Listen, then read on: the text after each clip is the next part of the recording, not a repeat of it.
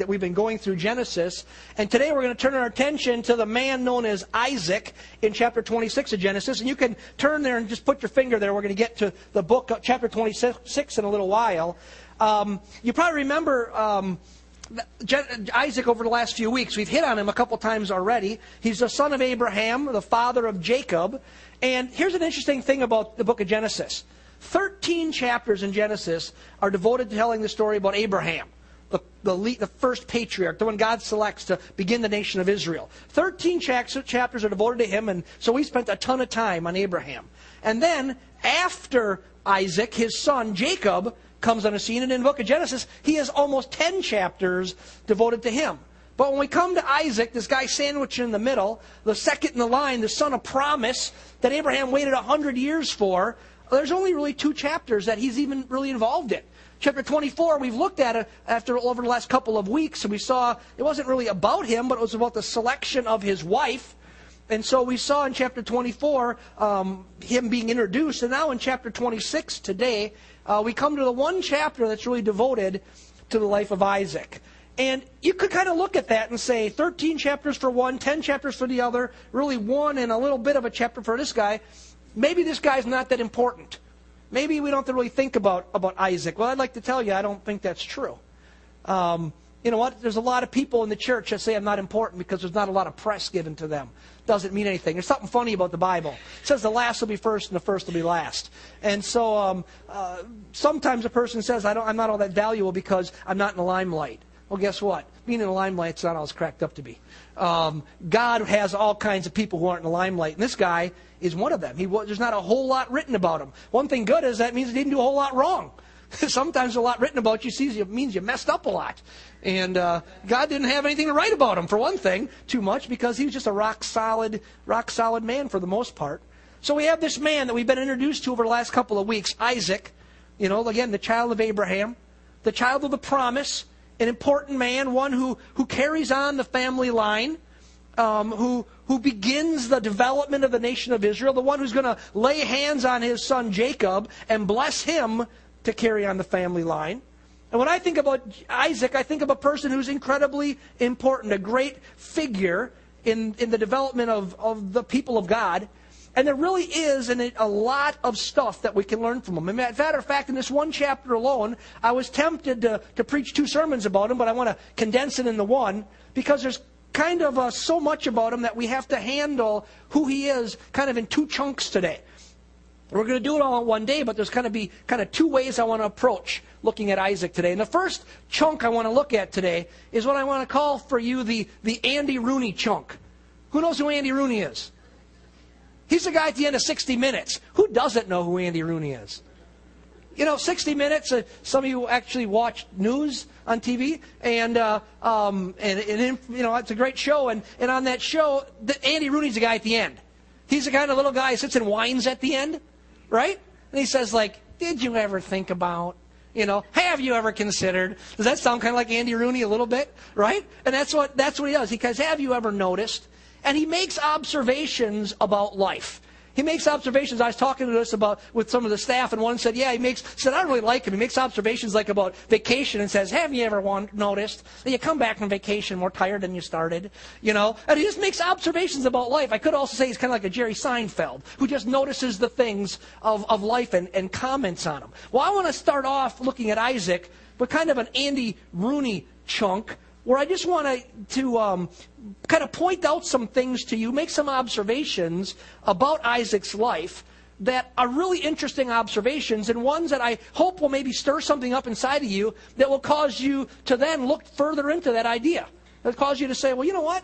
I hadn't thought of that before. Or maybe I have, but it's a good reminder today. And we're not going to get into any depth on them, but something to kind of stir your heart up to make you look more deeply in the future. And then when we're done with the, the Andy Rooney section, we're going to look at some uh, things that are revealed in the life of Isaac that are some spiritual necessities that are symbolically represented from his life in this text. And that's where we're going to spend most of our time. So, you got it? Andy Rooney? You ready for Andy Rooney? I'm not going to do his voice again. The first one, grab your Bible, chapter 26.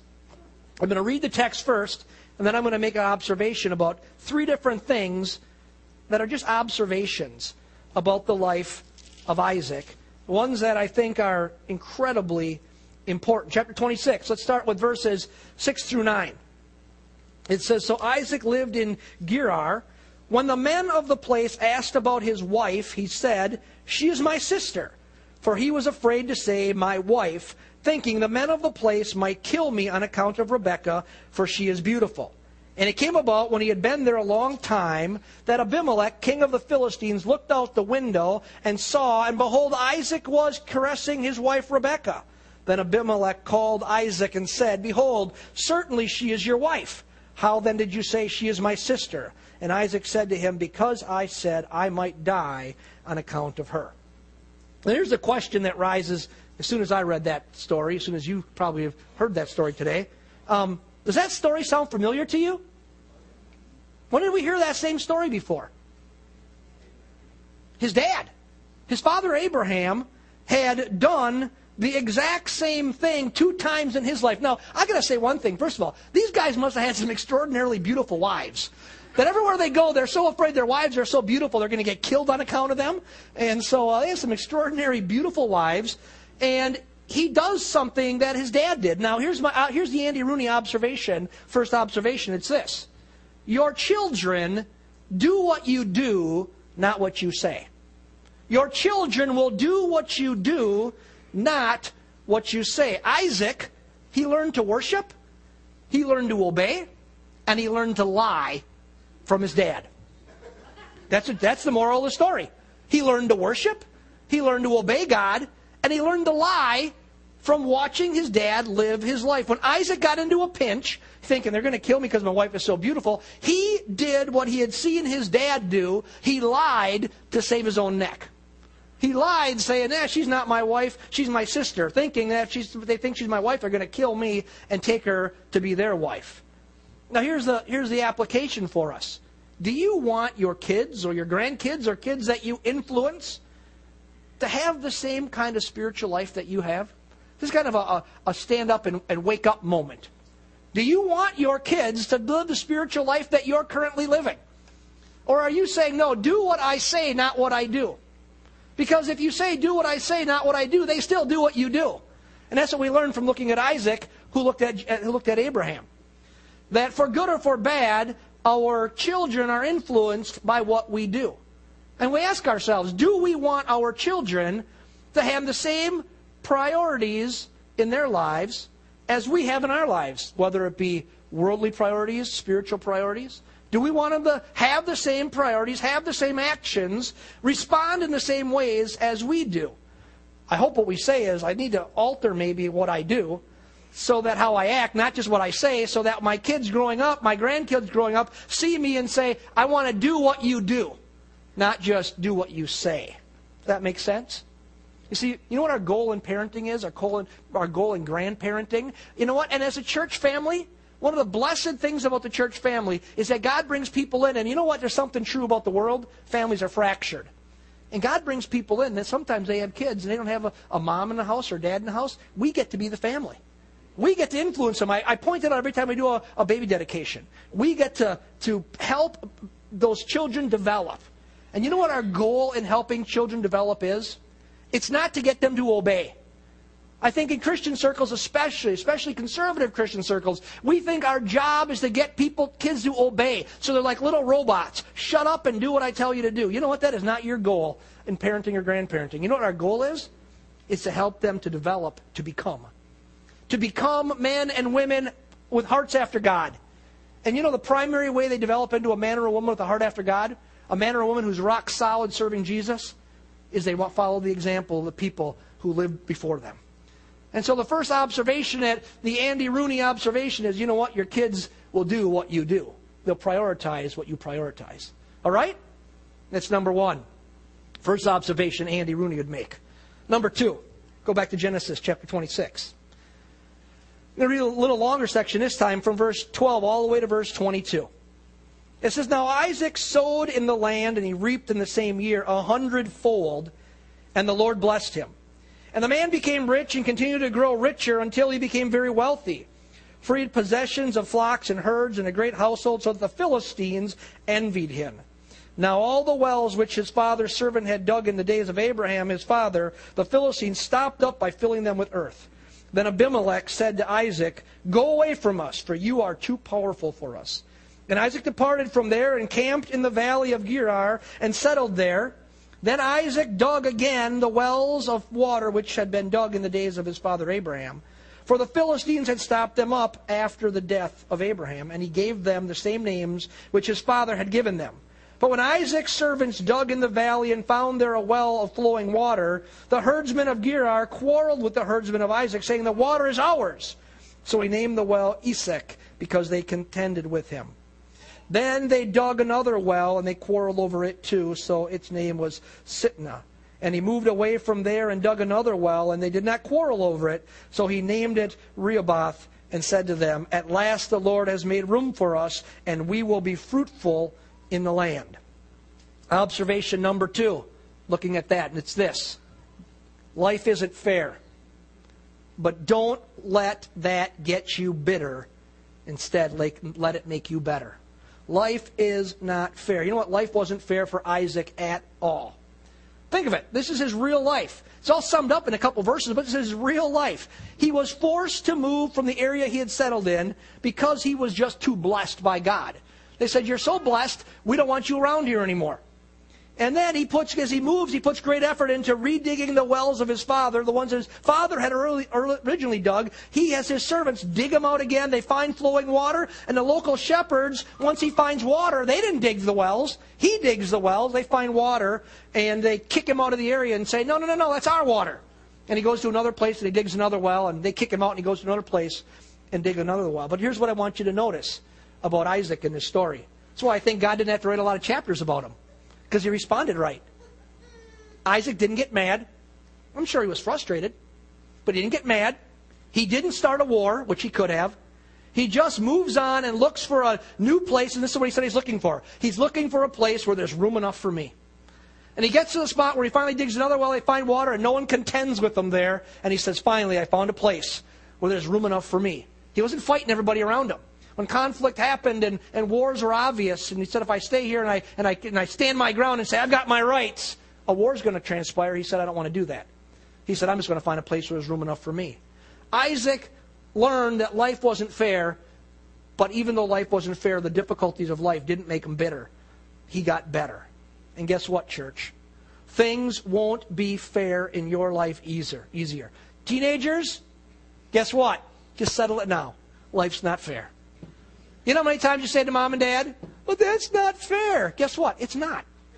Life's not fair. Whoever told you it was? This book doesn't say it is. Maybe a problem, a problem we have in our parenting and in our world is we try to make it fair. It's not fair. Here's the deal. Life's not fair. You don't always get a, a good deck. Sometimes a good, a good hand dealt to you. Some people get a great hand. You say, everything's easy for them, but everything's been tough for me. That's just life. Life's not fair.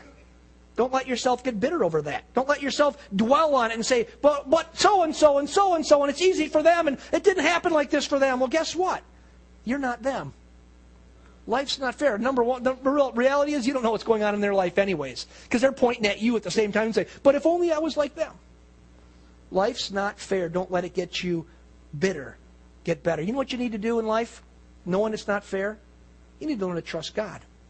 You need to learn to be a blessing. You need to learn to let go of anger. You need to learn to forgive. You need to learn how to love difficult people. You know what? Sometimes you say, How come life's not fair? I'm always surrounded by difficulty. God's trying to help you.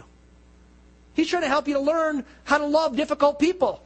And sometimes He's not going to take difficult people out of your life until you learn how to love difficult people. Because He loves you so much, He wants you to get better. And we look at it and say, well, God hates me because I keep having these things in my life. And he's like, no, I love you. That's why I'm allowing those things in your life to help you to develop and become. Learn how to love difficult people. You know what? Smile a lot more. You know what? One of the, one of the greatest inventions there are is a rear view mirror. You know, you're driving down the road, you look in the mirror. What's, what's, what, what's on your face, a frown or a smile? Smile a lot more. We need to learn as Christians to enjoy the trip. Enjoy this trip called life. You know what? Life's not fair. Just deal with it. If you deal with it up front and say it's not supposed to be fair, then you don't get upset. You just learn to enjoy the trip and understand that God has you right in the palm of His hand. and He's going to take care of you along the way. Amen?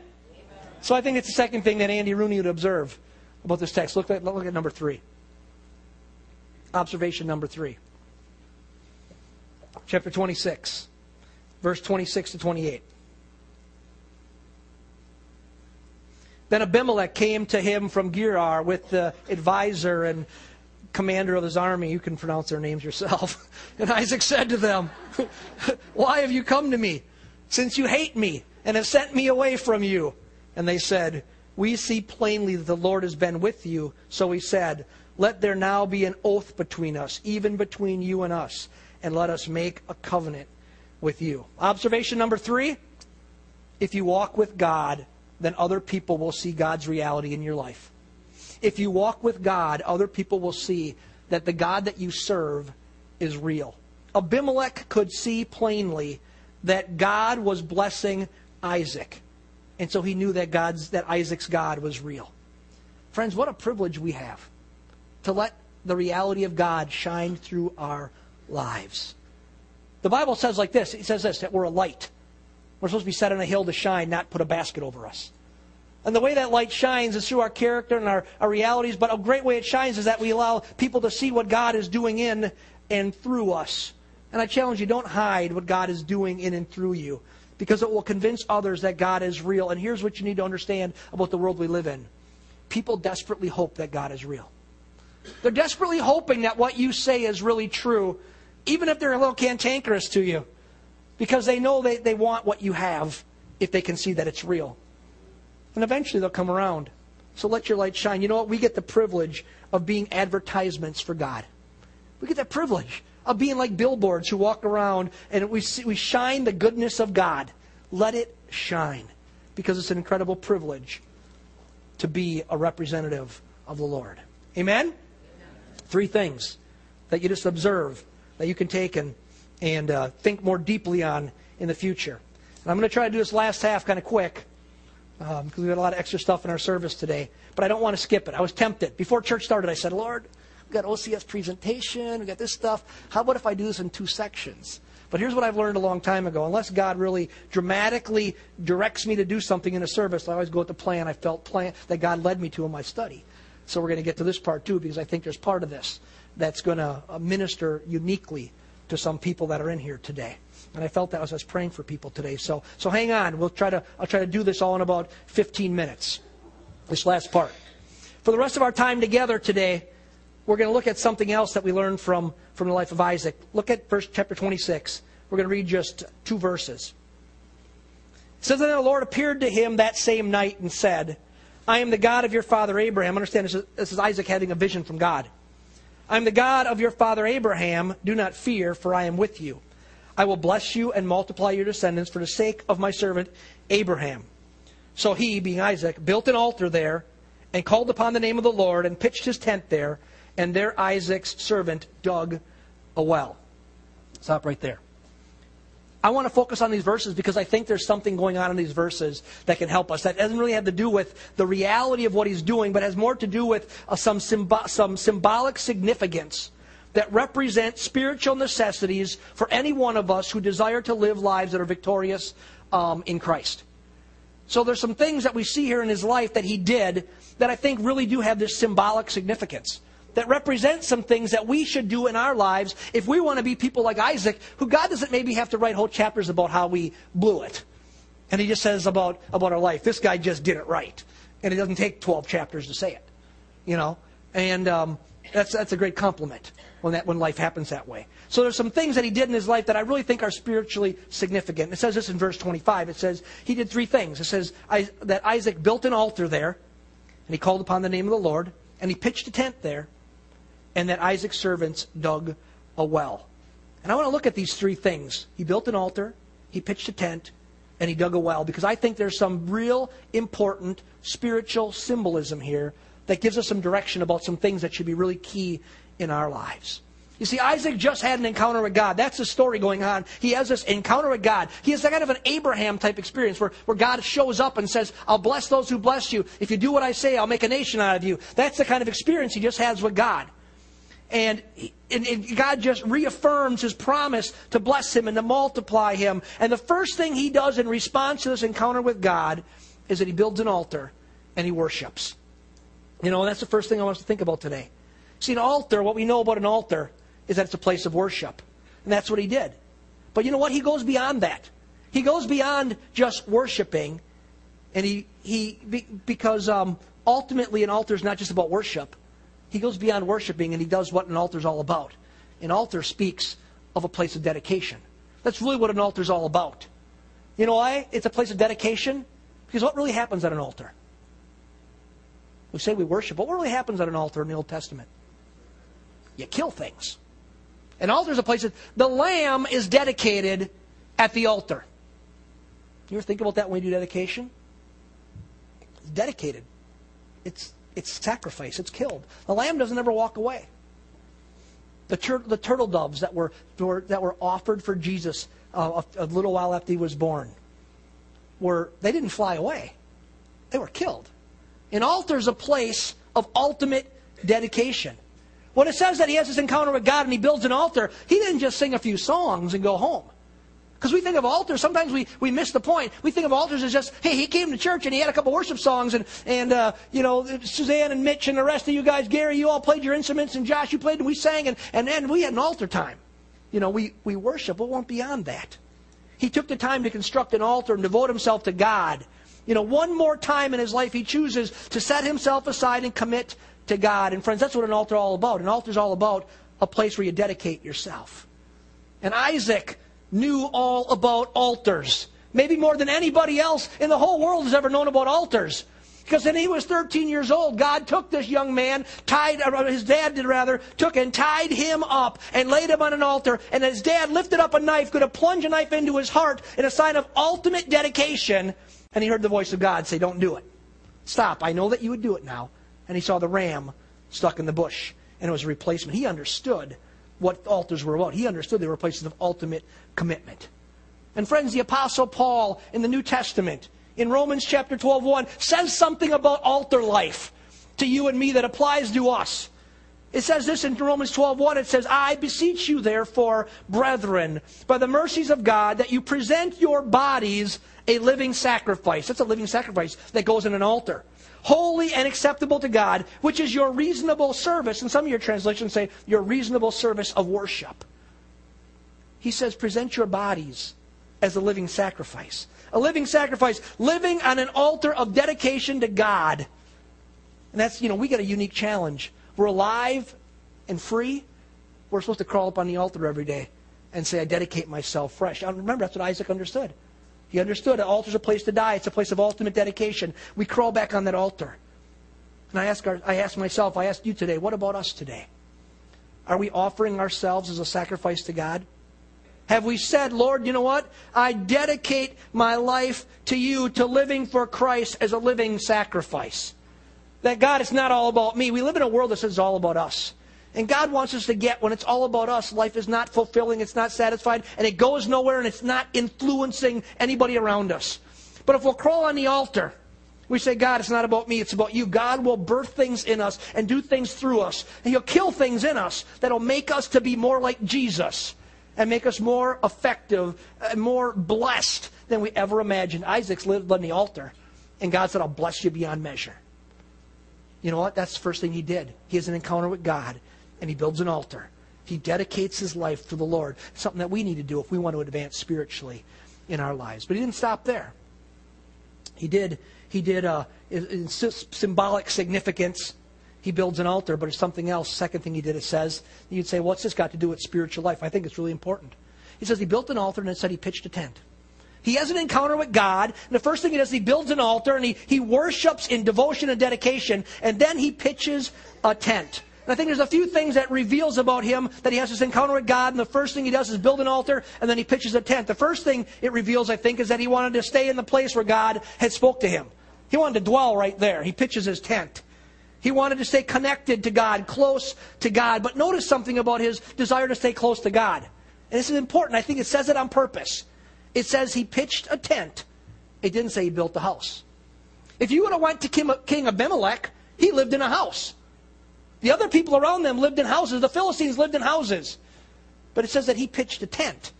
Sometimes what we do when we have an encounter with God is we build a house. We say, I'm there, everything's going to stay exactly the same. He didn't do that. He said he pitched a tent after he had this encounter with God. You know why it's so important that he pitched a tent? Not that he just wanted to stay connected, but a tent speaks of detachment. A tent speaks of detachment, not from God, but detachment from the world. See, the reason Isaac was in Beersheba was because this is where God had been speaking to him. God had brought him there, the text says, but if, but if God's presence should move and lead him elsewhere, Isaac was in a tent. He's ready to tear it down and move on. And friends, here's another sign of his, of his dedication to God. His home. Remember it said about him? It said he was rich. Rich men don't usually live in tents. Rich men usually live in palaces. But it was a commitment to his dedication to God. His home was not some bricks and mortar geographical location where he put down these deep roots and said, I'm there to stay. His home was where God and his will were to be found. He said, I want to stay connected to God, so I'm mobile in a sense. Spiritually, I'm mobile. You know, a, a tent speaks of detachment from the stuff of the world. And friends, I think it's an incredible spiritual principle we can learn from Isaac. Because I think this is something that we really need to wrestle with, especially in our culture where we love to put down deep roots. As Christians, we need to understand a truth from the scriptures and one that we often don't like, but it's, but it's true nonetheless. That as believers in Christ, we are simply pilgrims passing through this world which is passing away. And in order to pass through and walk with God, we must remain detached from, in a sense, detached from the things of this world because our hearts belong to another kingdom. We've got to say, God, these things in the world are okay, but I can't be so consumed by them that I miss out on you, that I don't move with you, God, because here's where I want to be, and here's what I have, and here's what I want to establish. And God says, I hear a lot of eyes in that, but I'm saying, I want you to follow me. And that doesn't always mean follow Him in a sense of moving to a new place, it means following Him with your heart following him into whatever he asks, following him into new ministries, following him to be stretched. I hear people say this, well, I won't ever do that because I'm just afraid or that makes me intimidated. Guess what, friends? Serving God's all about being afraid and intimidated. Serving God's all about being stretched beyond where you are today. It's about living in a tent. Living in a tent says I'm flexible. Living in a tent says I'm detached and I'll go where you want me to go, God. I'll do what you want me to do. It's speaking of a detachment from the things that hold you down and saying I want to go forward. Some of you, in your heart, you want to advance with God. But fear keeps you from going any further. You say, I really think there's dreams and visions God has given me, but that won't happen because then I'd have to do something that's against my character. I'd have to, I'd have to stand up in front of people. I'd have to talk to my neighbor. I'd have to do whatever. I'd have to give beyond where it hurts. And you say, I won't go there. Well, guess what? Isaac lived in a tent. He said, I choose to live in a way that I'm detached from anything else. I'll go and do whatever God wants me to do. That's a spiritual principle for advancement there. You don't want to know the truth? This is the truth. Somebody would say it's absolutely not true. If I had my choice, I would be the guy in the kitchen who never who never stood up in front of a congregation. You know, you got a pastor who's dyslexic, who is in special ed because he couldn't read. You know, who uh, has all kinds of struggles, who my greatest fear was public speaking in my entire life. And God said, and, and my, my greatest weakness is, is reading. And I stand up in front of people every week and I read. That's what I do. I read. You know, one time I had to, for years, I was what was called the, the um, resolutions chairman for our district. I was the guy who went to council, district council, and had to read all these 10 page resolutions. I think God chose me on purpose. I made a promise with God. I would always live in a tent. I would go where you want me to go. I said I wouldn't say no to things I thought were of you. And I was asked by Pastor Joel Pavia, the interim pastor here. He was superintendent. Asked me to do it. I said, why me? He said, I think God wants you to. God did want me to. I had to fast 21 days, honest to God truth, 21 days to go to district council and stand up in front of all my peers and read. But you know what? I said, God, I'll never let fear stop me. It's a commitment in my life. I will never be, uh, if, if something makes me afraid, I'll be more apt to run into it head first.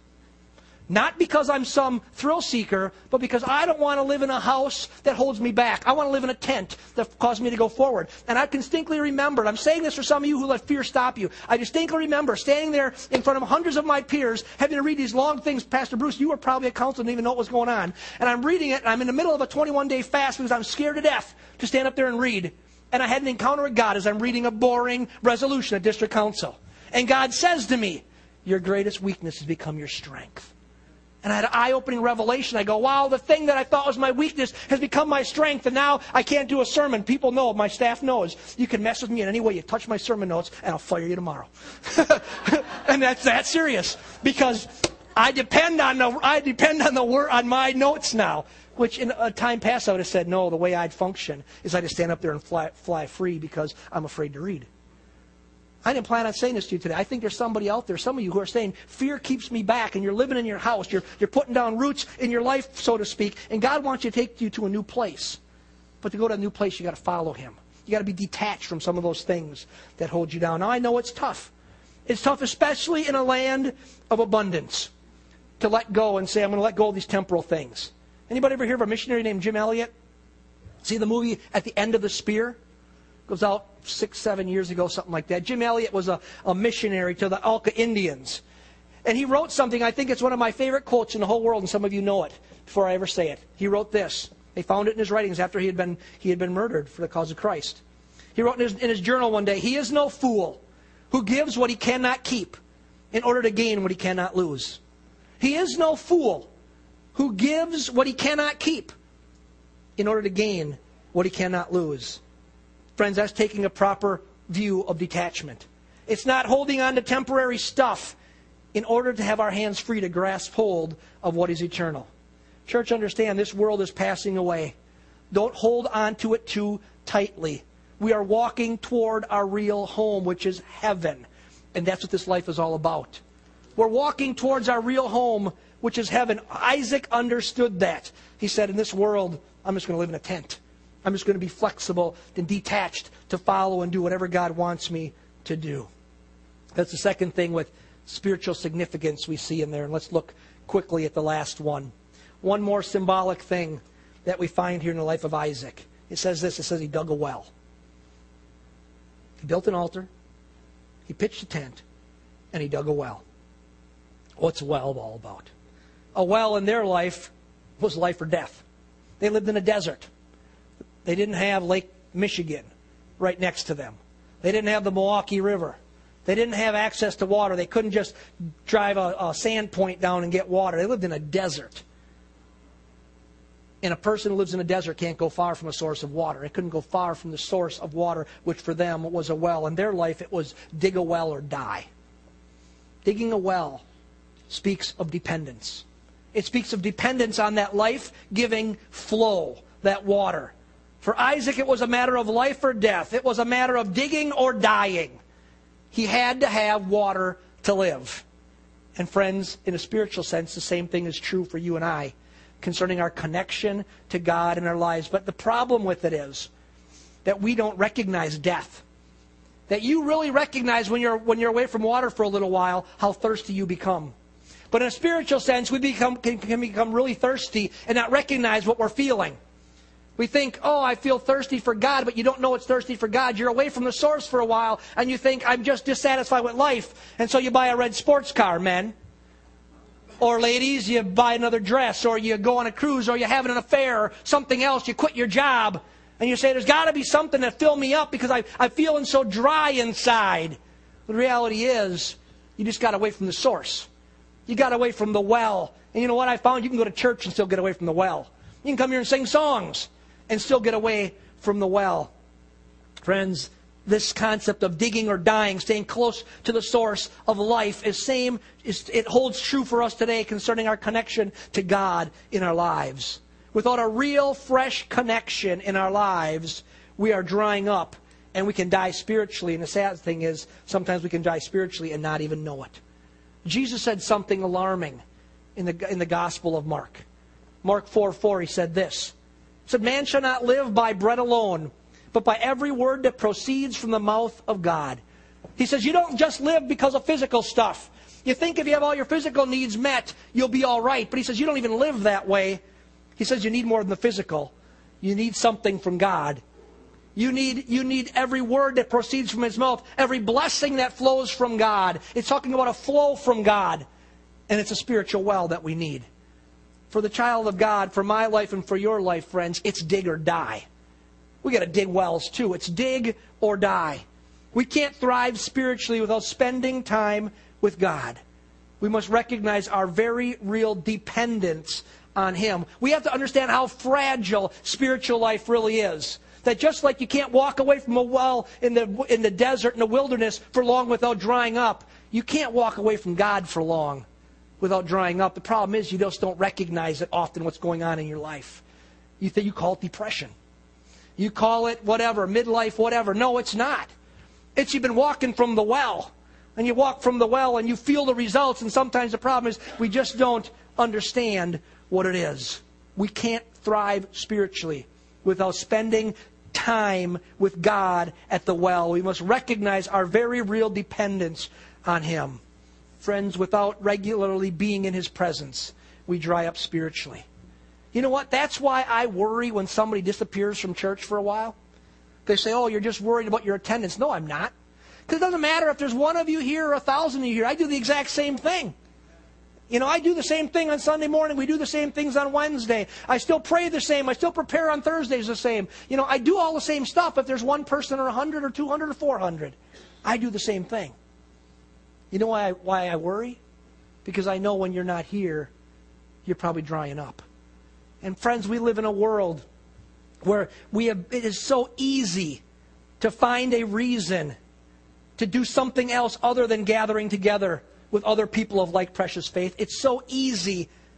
And you know what? And we've had a reaction. And I've been a great, great guy at leading the charge on this reaction. Susanna was raised in church where they were guilted to get to death. And every time the doors were open, you had to be there and you dragged your kids, everything. And I've always said, that's not, you don't have to do that. But we can't go to the other extreme that says, you know what? Every reason in the world. You know what the big, one of the big ones is right now? And I've had to fight it because I've got two boys. And it's caused conflict in our house sports come up and they every Sunday now. Sports were never on Sundays. Now they're on Sundays. And I worry about it because you know what I worry about? I'm not saying you can't play sports and serve God. I'm worried about this. That like we learned that, that Isaac learned to lie from his dad, that our kids will learn that church isn't important from mom and dad because they say, but I'm going to run around every week and they go somewhere else. And not take a commitment to being in the house of the Lord. And you say, well, Pastor Mark, now you're meddling. Well, guess what? I'm meddling with good intentions. I want our kids to serve God. And there's some subtle ways that we can get distracted from that. And I think this idea that we are dependent on the presence of God needs to ring in our ears. That we really are dependent.